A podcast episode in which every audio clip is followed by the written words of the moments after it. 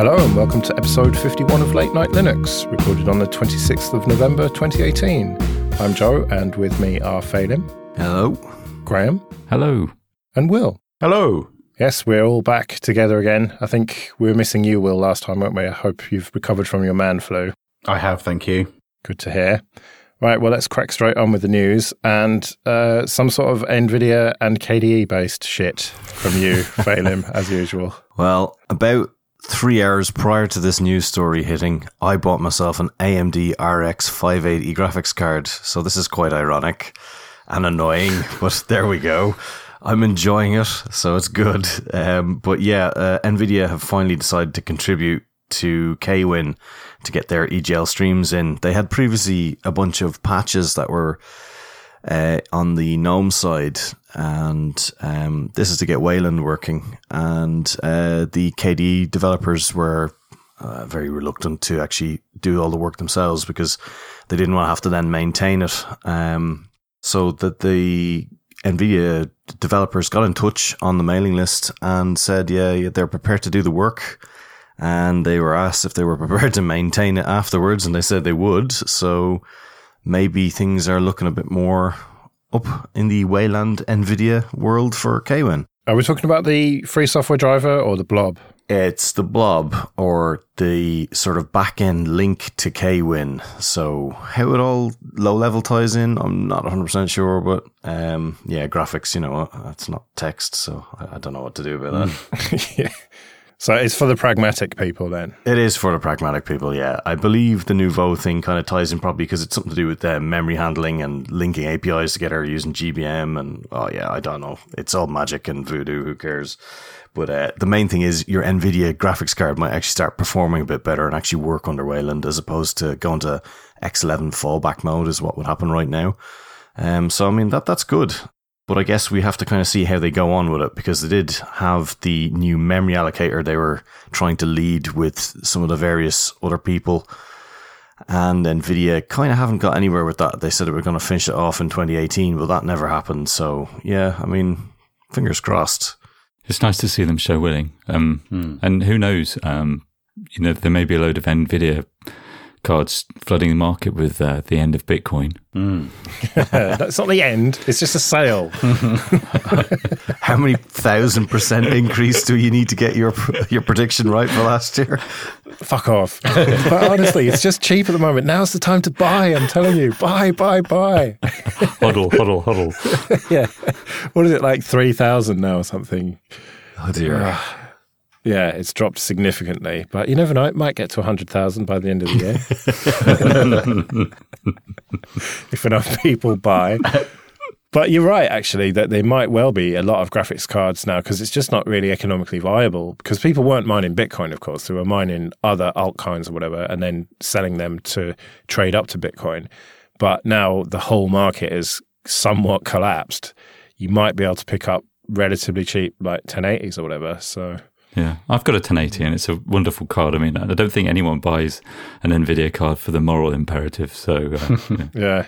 Oh, so you're looking forward to this actually improving your experience then? well, I, you know, I'd kind of resigned myself to always having to use X11 for as long as I have this card, which hopefully would be for a long time. So, yeah, it'd be great. It'd be great if I could switch to Wayland at some point. It's not the only KDE story that's in here, though. I presume this is you as well, Phelim, then. Something about accessibility. It might have been Graham, but no, it was actually me. Uh, yeah, libq accessibility client version 03.0 has been kicked off. Um, so they're finally getting a bit more of work done on this. They set up a Phabricator page for it, which is the KDE um, source control management project planning type of system, and uh, they're they have about twenty seven ish uh, tickets up there so far, and there's about four users that are working on it.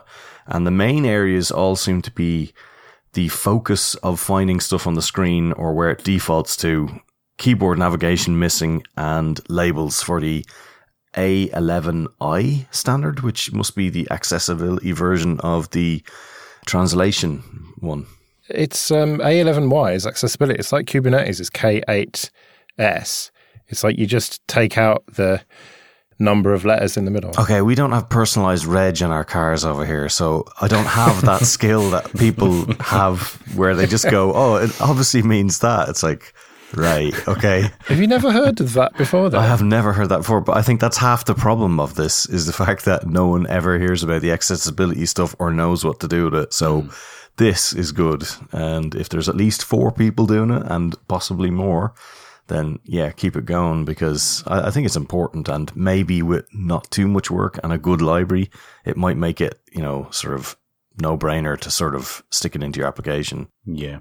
Yeah, it's really good. But some of those tickets are really ambitious, like make Okular accessible. Yeah, I like that one. you feel that that might be a sort of root ticket for many, many, many more. yeah. Okay. Because accessibility's traditionally not been very good in KDE, has it? Yeah, I think that's reasonable. I think some parts have been good and some parts have been bad. I mean, some, many of those things, for example, on the, on the fabricated board are to do with making things keyboard navigable, and that's always frustrated me in KDE. Lots of parts of it are some great global shortcut cut configurations and gestures, but some parts frustratingly aren't. Is that something you dedicate any time to with Ubuntu, Will? Accessibility? Not anymore. Um, we rely on Upstream to do that, but um, we have done in the past with Unity 7 uh, and in Unity 8 to, to a lesser degree, I suppose. But uh, it's like a personal um, hot topic for me is is making sure that accessibility is as good as it can be because um, by and large, uh, these are people who, who need these accessibility um, options who probably would struggle to get their voice heard or you know, reach out to the community and get involved in other projects. So I think it's something that everybody needs to take seriously, and uh, it's really good to see people doing exactly that in uh, in KDE. Yep, good stuff as usual. Then from KDE. Uh, right, let's move on, and uh, I wonder if Graham and Will are going to be a bit silent on this one. So. Shuttleworth at the OpenStack Summit just randomly announced that Ubuntu 18.04 was going to get 10 years of support. And that has just left everyone saying, does that mean it's free for another five years after the standard five years? Or is that going to be part of the ESM that you have to pay shitloads of money for? Or what? And no one seems to have an answer. So, uh, yeah, head on the chopping block, Will. What's going on? Oh, well, this is uh, an interesting development. Uh, the reason that it's come about is because people like the financial industry and telcos all have these very long-lived projects, and uh, in some cases, they they have to have um, this uh, this long-term, very long-term support, I suppose, of of ten years. So it's definitely going to be interesting to those guys, um, and um, more information will be forthcoming from Canonical. politician's answer. Nice. so yeah, it sounds like you, it's not official yet, and you're not going to give us a scoop, which is fair enough. Um, it seems pretty obvious to me that it will be paid for. Um, there's no way that Canonical are going to foot the bill for supporting another five years. I mean, five years is enough already. That must be very expensive when you start getting into kernels and stuff like that. So it would be shocking to me if it was free. And I did actually speak to someone who works for Canonical, who shall remain anonymous, who spoke to Shuttleworth about this very shortly after he had made that announcement. And he said it was ESM, but now apparently that uh, is not the official policy yet. And uh, this this contact of mine told me that it's going to be announced officially shortly. So hopefully by the next time we record, we'll know. But I mean, come on, it's pretty obviously going to be paid for, isn't it? And you say telcos and stuff like that and banking. Really, this is to compete with Red Hat. I mean, it's pretty obvious, isn't it? Red Hat offers about 10 years, and now Canonical's going to offer that with Ubuntu. The only thing, though, that Red Hat does is it doesn't release every two years. Yeah. And if you can imagine, by the end of that support cycle, there's a four extra LTSs potentially being released in between that. I hope they're not going to do that and do it like on the third one after that, like the 2024. Would that be correct? No, wait. 2026. Jeez, I can't do maths. yeah. Yeah, 2026. Yeah. Jesus. Because the thing is that 12 on 4 is still supported if you're willing to pay. Yeah. And that is like, what, at this point, three years? No, hang on. No, a year and a bit out of support. Watch us do time maths. I know. so is Windows XP by the British government. yeah, yeah. Well, Microsoft are still supporting it, aren't they? For for the right price. So it does beg the question as to whether this is just going to be 1804. I mean, that's all we know at this stage. I'm sure that Will, you know this and are not going to tell us this, but um, when this announcement comes, I really hope that that is going to be clarified. What's going on with 1404 and 1604 as well, and also what's going to happen with 2004, which is not that far away in terms of, well, I suppose it's quite far away, but you know, in terms of enterprise, it's not that far away. People will be planning for that now, I would have thought. So I really, really hope all of that gets cleared up. But um, yeah, I suppose we'll just have to wait, you tight lipped bastard. Watch this space. well, speaking of Red Hat, they have released their RHEL 8, Red Hat Enterprise Linux 8 beta. And it's funny that it's got quite a lot of features from Fedora, which is not that funny because Fedora is the upstream for it, but they've renamed them all so that people think they should actually bother paying for it. Genuine article. Yeah like specifically the um, uh, alternatives to snaps, which they're calling application streams this time round. And um, I, I, said it when I spoke to Chris about this. It does feel very different, doesn't it? This RHEL 8 versus 7.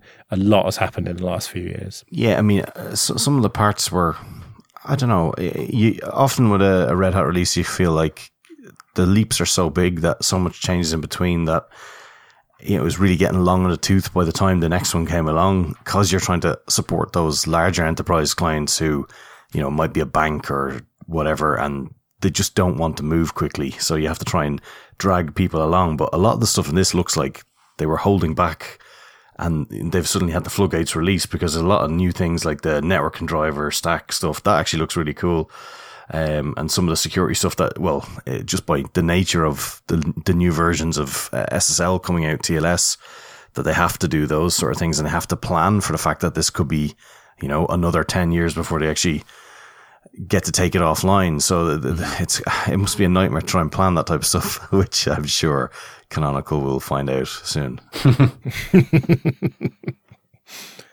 Do you ever have to deal with Red Hat in the wild then as part of your job, or is it all just Ubuntu these days?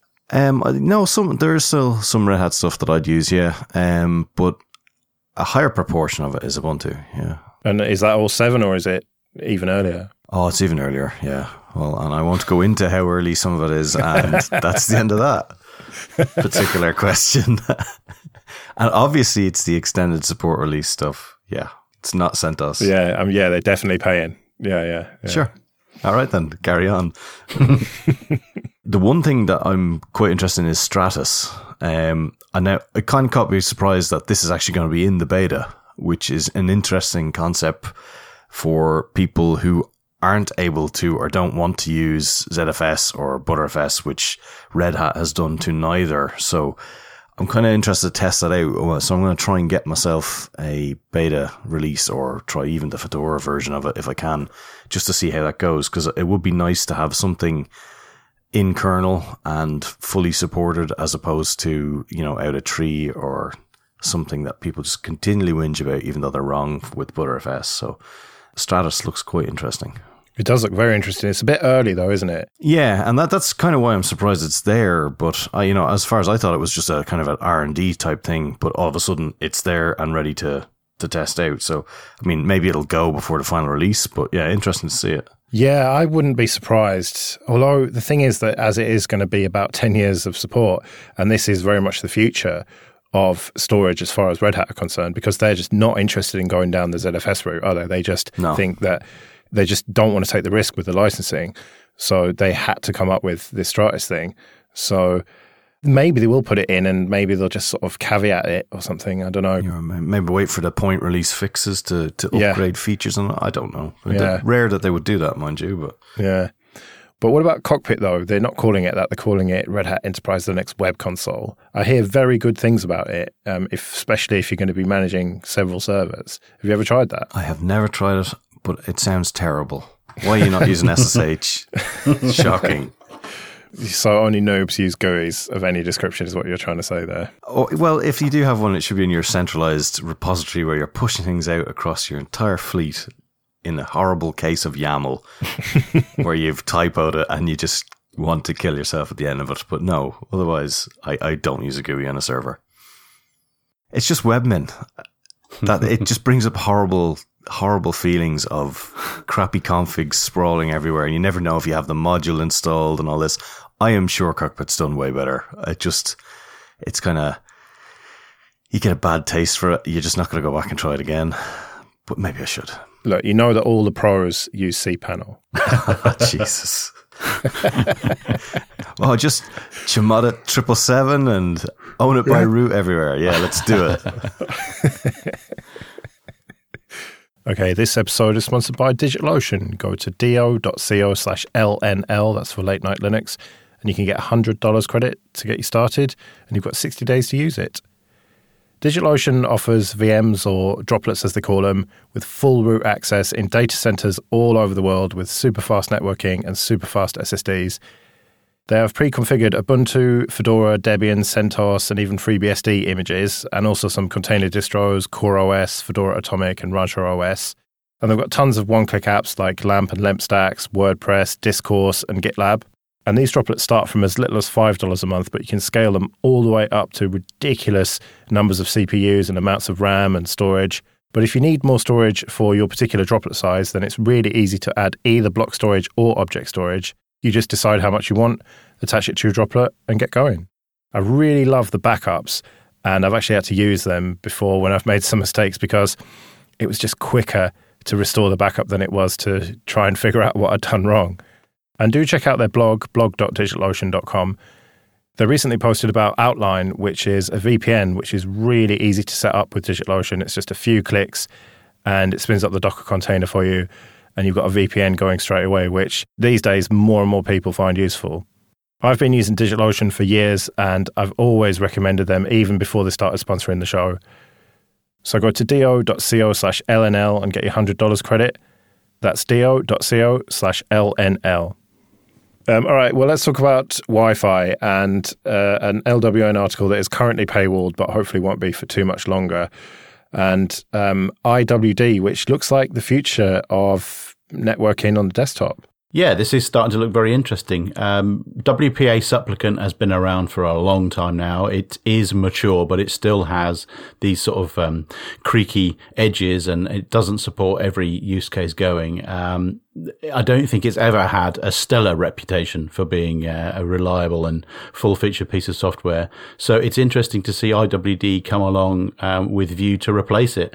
Um, it is still fairly early days, and it's not uh, IWD is not fully featured yet. There are still um, a few significant features missing, but it's heading in the right direction. Um, it's already got support for ConnMan and Network Manager, and so um, yeah, it will be interesting to to take it for a spin and, and to try it out. And so in um, in 1904, we plan to enable Network Manager to work against IWD um, and then allow people to install IWD and test it. It won't be the default, but who knows? For 2004, this could be the way that we go. What's wrong with WPA's supplicant? Because I've never ever had a problem with it. I mean, I don't have enterprise networks to deal with or whatever. I've just got a very basic setup, but I've just never had any problems. So I don't see why this needs to be replaced. I think maybe you're in a minority. Um, a lot of people have weird problems where um, WPA supplicant won't roam between uh, network access points on the same network. It has trouble connecting to enterprise networks.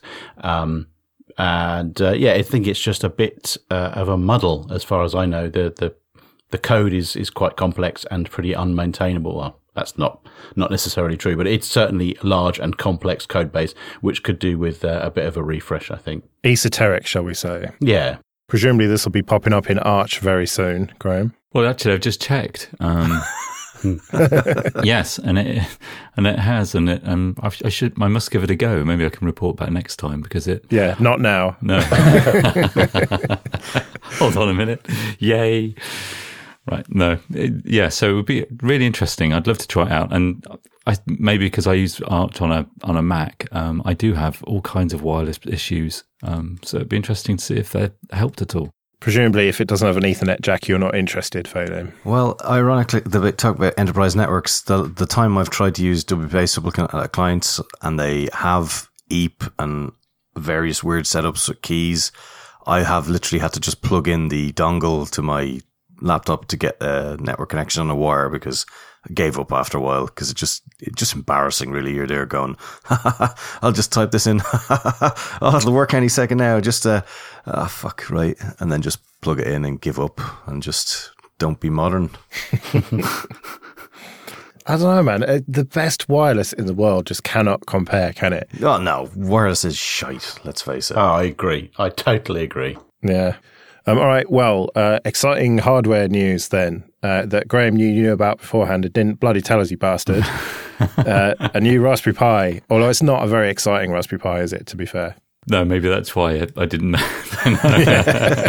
wasn't worth it. well, no, I mean, if you, yeah, I'm, it's great, and I'm sure that it fits a certain kind of, you know, everything's it's it's better in in a revisionist way. Um, and as I said, probably in that thing that you heard, um, I'm getting confused now by the number of pies and the number of revisions to the hardware, which I think makes it uh, makes it difficult to maintain the clear, crisp image that the Pi Foundation tried so hard to maintain in the early days. You are allowed to mention Bug Report. You can give it a good plug. What is it? Is it bugreport.co.uk or the Bug Report? It's bugreport.co.uk. It's okay, we're keeping it a secret club. Oh, right. Yeah. Fair enough. Secret anti EU club. Wait, anti EU? Oh no. We're trying to win back that 52% though. Oh dear, oh dear. So yeah, it's it's a slimmed down version of the 3B plus, isn't it? This is now the 3A plus or 3 plus A, whatever. It just it's only got one USB port, I think, and smaller, but uh, on half the RAM as well. Crucially, Yeah. That seems like a strange choice to me. The the 512 meg. Obviously, I get it. It's a cost saving exercise, but um, it it feels like a, a, a limitation on that board that's that's really going to affect its usefulness. yeah. I don't see why you wouldn't just spend the extra ten dollars and get twice the RAM. Personally, But you would have more the power usage like that. I think that's remember when they first brought out the A plus or A or whatever it was. I also get confused by them. They said the uh, LAN jack uses up some ridiculous amount of electricity, like 200 milliamps or something. I don't know. Um, so like cutting that out, if you if you're putting that thing in a box to take photos at nighttime on a battery, then you've already almost well, no, okay, I'm not going to say you doubled it, your your runtime, but you have increased it anyway. Yeah, it kind of makes sense for certain use cases, but I think it's pretty niche use cases. But I think the real story here is that this is the final piece of this generation of pies, and that we're going to see a new generation probably next year. I think I might have to put it in my predictions. None of hmm. you are allowed. and it's they're going to have to change the system on a chip to enable it to have more than a gigabyte of RAM. But there's that $35 cost.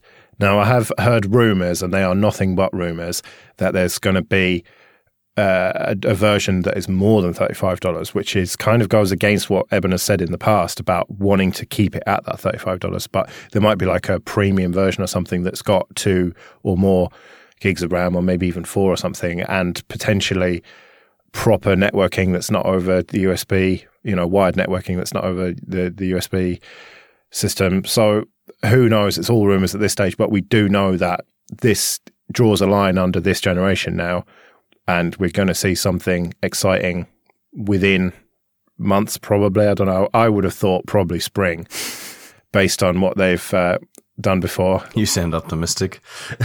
Well, you sound pessimistic, Graham, and you've got the inside track. No, I know absolutely nothing. I, I only know from talking. I, I haven't spoken to Ev- Evan and and Ben about this for ages and ages, but they're always so stuck to that thirty five dollars price, and this has been always been the number one question for like five years. What are you going to do to ramp up the next? Because everything needs needs to be changed. Everything that they've built towards making the Raspberry Pi in terms of the yeah the, the SoC has got to be different.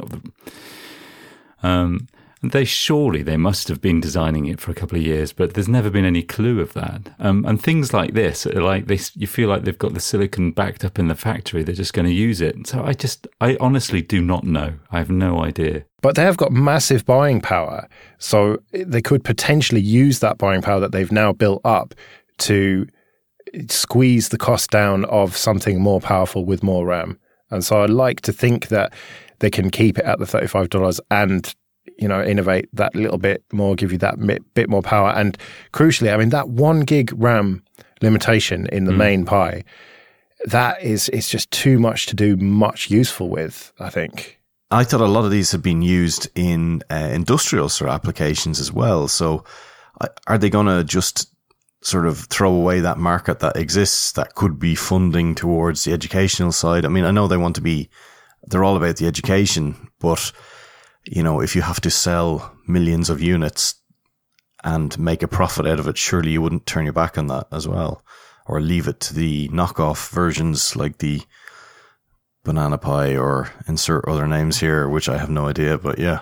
Well, the thing is, they, they do keep making those old ones as well, don't they? I mean, I think they were still making the twos um, for quite a long time after the three came out because there are people who've designed products around them and they need them. And you've got the compute module as well, which is more suited to like seriously embedded stuff. So I think that they will keep making the previous generation once the new one comes out. But I suppose it's all just speculation at this point. But something that's not speculation is the new ish version of Raspbian, which has got one killer feature as far as I'm concerned, and that is proper hardware acceleration in VLC. So even in the, the standard desktop version of it, you can actually watch videos now. Yeah, this is very interesting to see. I've been trying to run MythTV on a Raspberry Pi as a front end for a few months now, and it's it does use the hardware acceleration, um, and it's not been very good. Uh, the the audio has lagged behind. It's had it's had trouble um, syncing the video and the audio when it's output both things over the HDMI. That could be uh, MythTV. It could be the drivers. It could be the silicon. Who knows? So I will be very interested to try and play back one of my recordings on the on the, the new version with this VLC that's built in or bundled with it, uh, and see if I still have the same problems. Because if I don't, then I know where to point the finger. Why not Kodi, um, Will? Uh, I don't. I didn't like the Kodi UI when I last tried it, which was um, mm, seven or eight years ago, uh, and the MythTV one uh, passed the wife acceptance factor test. So uh, that's what we went with because I find the acceleration works really well in Kodi, and yeah, with the code with the Pi codecs as well. I even find it's got that 3D because I, I, quite like 3D films. It's got 3D acceleration, which you can't even do. I can't even do it on my i7 NUC mm. plugged into wow. um, plugged into the TV. So it does work well. And if you're using MythTV as a backend, it works quite well with one of the PVR plugins in Kodi. What type of 3D is that? Well, it's the it, I do the huge. I own them, but like the rip of uh, Blade Runner in 3D, for example, onto oh, okay. onto onto storage. Is that two interlaced different frames, or how does that work? Do you know? It must be. It must be interlacing. It's, yeah, I did. I did know exactly what it was doing, but it's the the specific codec that decodes it is only for those kind of interlaced frames. So there must be a way of um, encoding them to the two scan lines together for each eye in the same frame. That's bizarre. Don't you feel like a bit of a dickhead though, sitting there with the glasses on? Yeah, I, I, I. No, this is a bit off topic, I suppose, but I was really cynical about 3D for years and years and years. I really didn't get it, and I don't get it particularly. But when there is a good film in 3D, I just love it. I just, I watch it in 2D and 3D too. But I think it was seeing Gravity in the cinema that did it. It's just so immersive. Did that help you get past the terrible storyline and lack of physics? oh no, I, I leave that to Interstellar. Look, there's nothing wrong with using a fire extinguisher to like get yourself around in space. It works perfectly. oh, why are all those objects in the same orbit anyway? Because they're not. Oh, dear God. uh, it was good. I watched that on my projector. It was very good. Um, anyway, right then. So that's Raspberry Pi news. So uh, new kernels revert Spectre mitigation. This doesn't sound good for security, but it does sound good for performance. Indeed. Um, I remember when Spectre first came out, I saw some graphs that Amazon AWS had put out showing, yeah, roughly 50% drop in performance for this sort of particular workload. Um, and yes, I, I, believed then, and uh, I, I'm sure lots of other people did, that something was going to have to give. People would not be willing to sacrifice that performance if they could – find a way to protect those machines, um, i.e., not hook them up to the internet or uh, allow people to browse around on them, then they could probably opt not to have these fixes. Uh, and it seems that Linus has gone down the same sort of route of thinking and, and decided that for a lot of um, a lot of people, this is not uh, an, really a necessity, um, and the performance impact is too uh, severe to to warrant being on by default. Um, there are new fixes coming down the pipeline. Um, a few, where are we? Uh, 4.20 will have these uh, these new fixes, uh, and so for 4.19.4 and for 14.83, uh, they have reverted these um, these Spectre fixes uh, and re- restored the performance. So, do we agree then that these attacks are theoretical enough and not real world enough to worry about versus the performance hit? I guess it depends how you want to think of um, uh, the risks, the risk factor here. If they are running ser- uh, services that are publicly accessible or even you know via a proxy, then yes, there's a big risk there. But if they're stuck away in a back office crunching numbers uh, and n- no one on the internet is ever going to um, be able to touch them, and you trust your own internal staff, then yeah, you're probably going to be okay. You know, the, the risk factor is, is a lot lower. Because it is very specific workloads, isn't it? It's when you're hitting the network as well as the CPU at the same time that you get these 50% drops in performance. It's in kind of standard workloads. It's not anywhere near as bad as that, is it? So I think you do have to judge it on a case by case basis. Yeah. And I think if you are running those exact workloads, then you just be smart about where you deploy those machines and make sure that they are nice and secure. Um, and then, yeah, switch this stuff off. And possibly buy AMD processors. yeah, but they are still affected by some of this stuff, aren't they? No, no, they're not. They're fine. That's why, that's why right, I just right. bought one, so it's fine. Oh, it's all right, good. So, yes.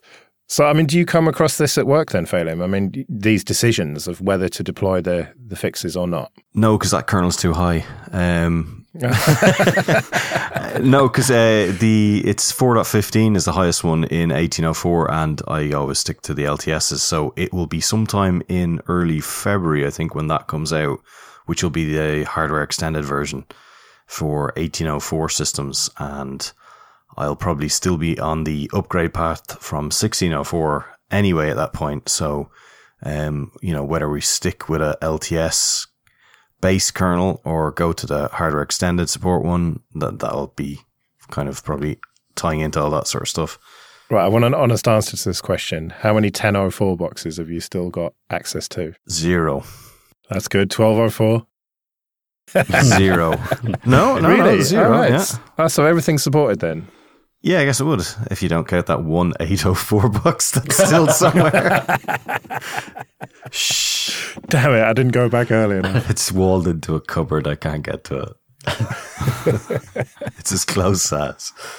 All right, well, quickly wrapping up the news with tomorrow's World special, which is on iPlayer and available for UK viewers, but not for you, Phelim, and not for the rest of the world. Racist. Yeah, tomorrow's World was a show from the 80s and 90s, oh, which looked at. Much earlier, 1965. Really? Yeah. Oh, okay. Well, I wasn't really around before that. so, um, yeah, it was looking at like future technology and whatnot. And this special was a 90 minute special that um, was on recently uh, after being off air for over 10 years, I think. Mm. Um, and it had loads of Ubuntu in it, so you demanded that we talked about it. well, yes, that's basically it. It was it was very interesting to see. So it was it was kind of a, a, recap on oh wasn't technology funny in the old days? Uh, and then they looked at some some new technology which was primarily self-driving cars and robots and uh, you know modern AI ML kind of workloads effectively. And yes it just so happens there was quite a lot of Ubuntu in there which was very pleasing to see. Um, but it raised the question for me of, about is there a gap in the schedule for something like Tomorrow's World, which is a, a more sciencey approach to new technology? Because the programs we have at the moment, um, the Gadget Show, for example, which is um, distilled down to here is an app for your phone, uh, and BBC Click, which is a bit more um, I don't know, middle of the road. I think we, well, I'll ask you guys, do you think that there is a gap in the market for something which is primarily about the science behind the technology, not about the, uh, the whizziness of it? I think that it would be interesting to see it, but I don't think there's a gap in the market for it. Mm. I think that people don't give a shit about that. And these days, they just want things that work. They just want an iPad, an iPhone, or, you know, Android or whatever. They just want the thing to do the thing. They don't really care why it does the thing. And those who do care about that are more into like the Raspberry Pis and the hardware hacking and stuff like that.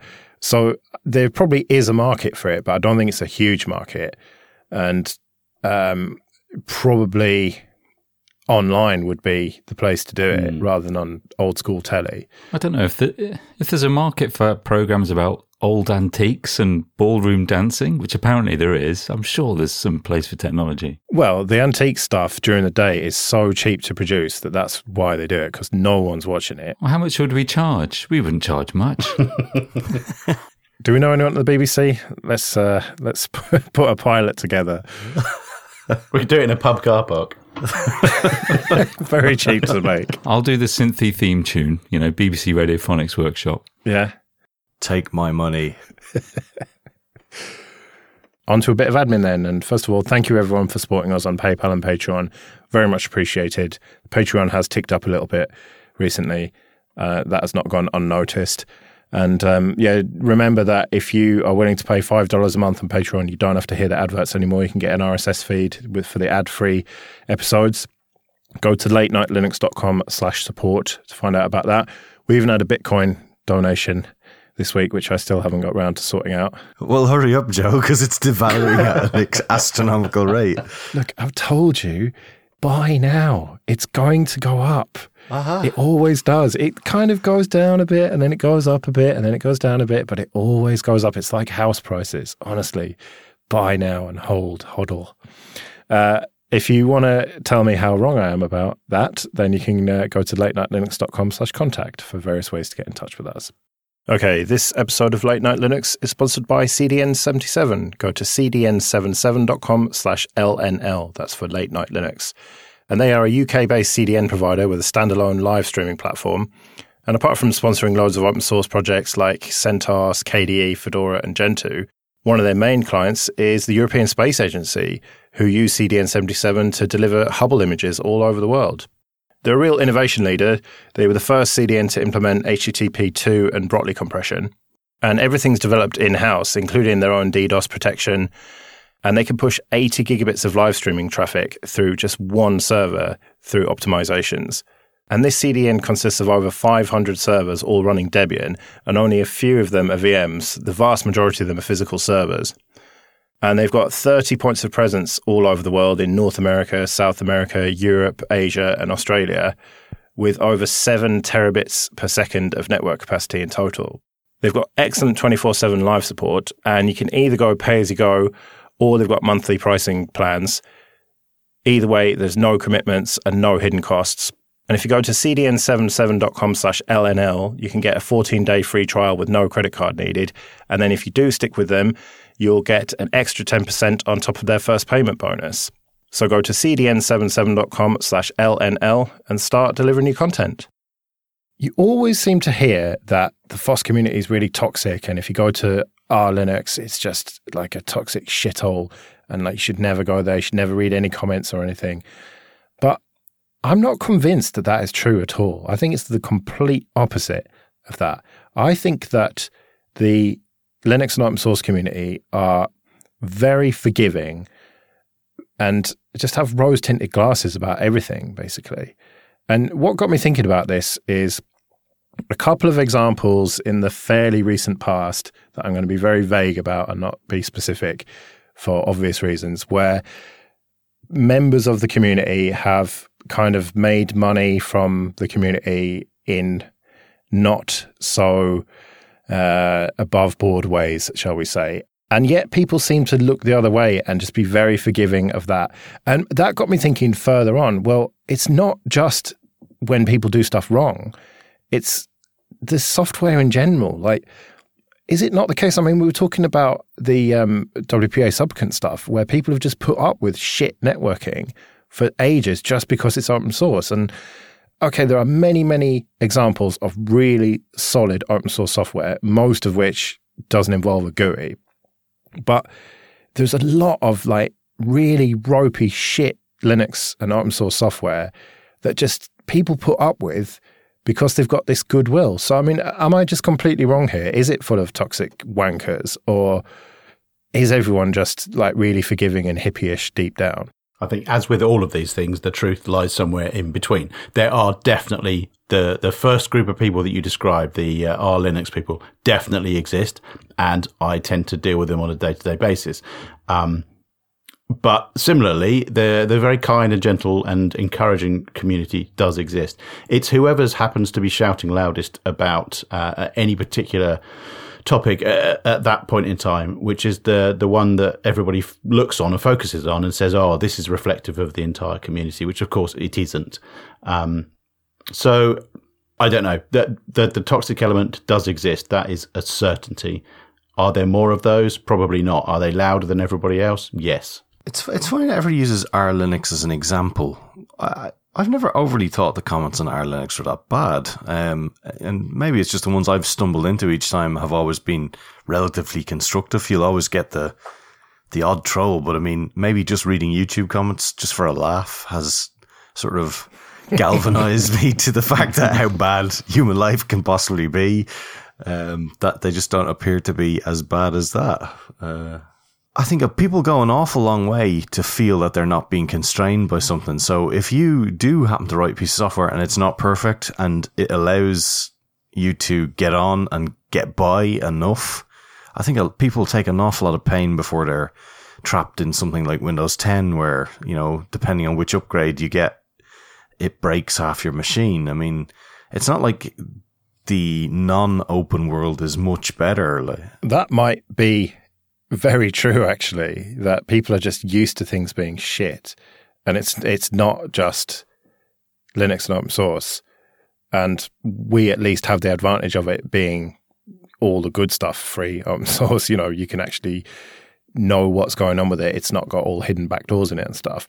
So maybe I've just got expectations that are too high. I mean, I've spoken about many, it must be over a year ago, this idea that software having bugs is just wrong as far as I'm concerned. We shouldn't have that expectation, but we do. And I remember you shooting me down about that, Phelim, so we probably shouldn't open that can of worms. But yeah, I, I just seem to get this feeling that everyone isn't that bad in the Linux community. And you go outside of it, and Jesus, man, there's some really terrible communities out there. I also think there's a bit of a selection bias in the way we're talking about this. We're talking about people who are confident enough to express their opinions online. Um, and there's lots of people that I've met, people like me in certain ways, that don't like expressing themselves online or don't want to get involved in R Linux or on Twitter in big discussions about things. And they seem to be a lot of the people that I meet and have met over my time in Linux and open source. And a lot of them are just wonderful, kind, considerate people, you know, just normal, regular people.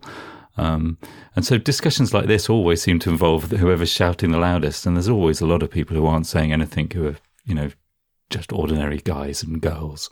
The centrist, silent majority. But e- equally, there's a certain kind of personality that likes Linux because of the technical aspects that it offered to them in the early days, and they really geek out over it. And they're the same kind of people who are maybe difficult to deal with online and express opinions that cause all kinds of arguments, and we have that as well.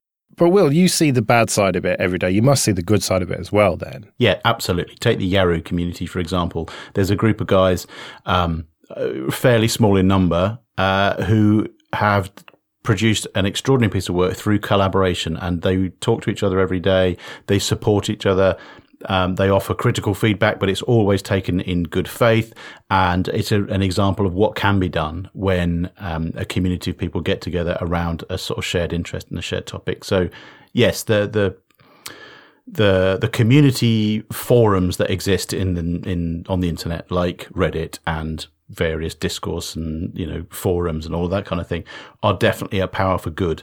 Um, and it allows people to meet like-minded people to focus on similar projects. But um, yeah, as Graham said, the the vocal minority um, seem to spoil it for everybody and seem to sort of enjoy hating on things. Um, I think Mark said this uh, in in the past that um, that people just love to hate something, and that seems to be prevalent in the open source community.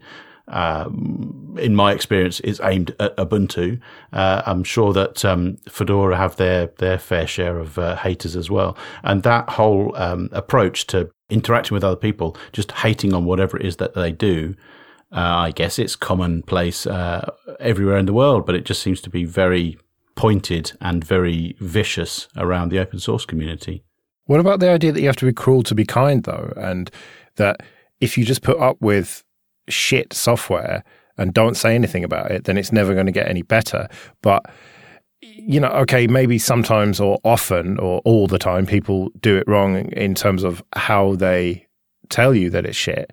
But maybe this should be more constructive. But just criticizing it for technical reasons isn't necessarily like a toxic thing. But I feel like it does often get labeled that just immediately. Yeah, I'm not talking about in, in my examples, I'm not talking about people with genuine feedback coming along and being told that they're trolling just because they disagree with everybody. I mean, these are people with with literally no no view about how things could be improved. They're there just to point out the fact that they don't like what you're doing and perhaps you should consider not doing it anymore.